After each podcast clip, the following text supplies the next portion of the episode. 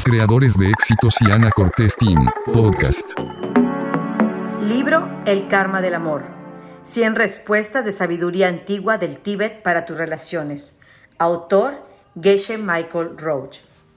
Pregunta número 12. Del capítulo Vivir juntos. Cuando mi pareja y yo nos mudamos a vivir juntos, mi pareja, sin avisarme, se apareció con un gato. Me gustan las mascotas, pero nunca he tenido una porque siento que si lo hago, no seré capaz de ir a ningún lado. Ahora me la paso alimentando al gato cada vez que mi pareja va a visitar a su familia. También descubrí que soy alérgico a los pelos de gato. ¿Qué puedo hacer? Una de las compañías que nos inspiró mientras construíamos Andine International Diamond fue Sony Corporation y su cofundador Akio Morita. Estudiamos minuciosamente su libro bestseller llamado Hecho en Japón, que es el libro de la historia del éxito de Sony. La idea más importante de este libro puede ser utilizada para resolver tu dilema del gato o cualquier problema que puedas tener con tu compañero de cuarto. El señor Morita dice que uno de los principios desde la fundación de Sony era ofrecer al cliente un producto o prestación que realmente quisiera, pero que no sabía que quería. Observa a la gente, observa sus necesidades minuciosamente, para que puedas darles algo que realmente les ayude, sin que a ellos se les haya ocurrido antes. Le llamó el principio Hampa. Durante muchos años tomé varios roles con mi maestro Kenry Ponche, Geshe Lobsang, Tarchin. Jugué el papel de cocinero, lavaplatos, chofer, lavandero, mozo, jardinero.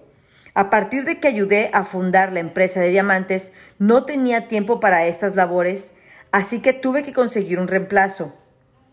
Tuve la suerte de encontrar a Hampa Lungrik. Hampa era un joven monje tibetano, alegre, callado y muy devoto, que tomó la batuta de estas tareas con perfecta gracia. Una de las labores más importantes era manejar las filas de personas que acudían a solicitar tiempo para hablar con nuestro lama. Era asegurarse de que todos los que querían verlo lo hicieran y al mismo tiempo no sobrecargar su agenda. La cocina del templo servía como sala de espera y normalmente estaba llena de gente que quería ver al maestro. Teníamos que preparar té para todos y mantenerlos entretenidos, sobre todo cuando tenían que esperar mucho tiempo. Fue en este tiempo que Hampa me enseñó cómo son entrenados los monjes en el monasterio en el arte de la hospitalidad, una habilidad considerada de gran importancia en el Tíbet. En la tierra de las nieves, el huésped es realmente un rey, y mi casa es verdaderamente tu casa. Hampa dijo, antes de que la gente llegue, pon en la mesa de la cocina platos llenos de cosas buenas. Pon las galletas en esa esquina. Pon un plato de frutas por acá. En la otra esquina quizás un plato de capse, donas tibetanas. Una jarra de agua va por acá, el jugo va por allá, el termo de té por acá, el café por allá, con muchas tazas y vasos por todos lados. El momento en que tocan la puerta es un momento crucial. Abre la puerta, recibe a tu huésped, toma un paso hacia atrás e invítalos dentro de la cocina. Mientras van caminando, observa sus ojos cuidadosamente. El huésped hará contacto visual contigo mientras lo saludas. Después hará un recorrido rápido por la habitación y después observará la mesa de la cocina. En este punto es donde tienes que poner mucha atención. La razón por la cual pusimos la comida en diferentes partes de la mesa es para que puedas ver en qué parte sus ojos hacen una pausa. Cuando el huésped ve algo que realmente le gusta, por ejemplo, las donas tibetanas, sus ojos se quedarán un pequeño instante fijos en ese lugar. Entonces, lo que haces después de eso es pedirle que se siente. Te diriges hacia las donas tibetanas, levantas el plato y se las ofreces. ¿Gustas una de estas mientras esperas? Después Le sirves una taza de la bebida que sus ojos te indicaron. Observa su dona, observa su taza y mantén tu mirada en sus ojos mientras conversas. Aprende acerca de tus huéspedes porque han venido a ver a Rinpoche. Cuando la taza esté dos tercios vacía, ofrece más. Sigue observando sus ojos, anticipa sus necesidades. Esta es la esencia de la hospitalidad. Es lo mismo con tu pareja. Como verás, la esencia de tu problema con tu pareja es que ella está siendo sensible con tus necesidades. Quizás te han dejado con un gato llorón. Quizás traigan amigas que hacen mucho ruido a mitad de la noche. Quizás dejen muchos platos sucios. El punto aquí es que si tú quieres que sean sensibles a tus necesidades, tendrás que aumentar tu sensibilidad hacia las necesidades de otras personas en tu vida. Así que comienza a observar los ojos de las personas. Intenta adivinar lo que quieren o necesitan.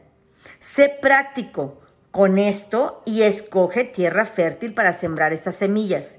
Escoge a personas como tus padres, alguien más que te haya ayudado en tu vida y pasa algo de tiempo a diario pensando acerca de sus necesidades, acerca de lo que tú puedes hacer por ellos. No tiene que ser algo grande, sino algo bien pensado, porque esto producirá sus semillas.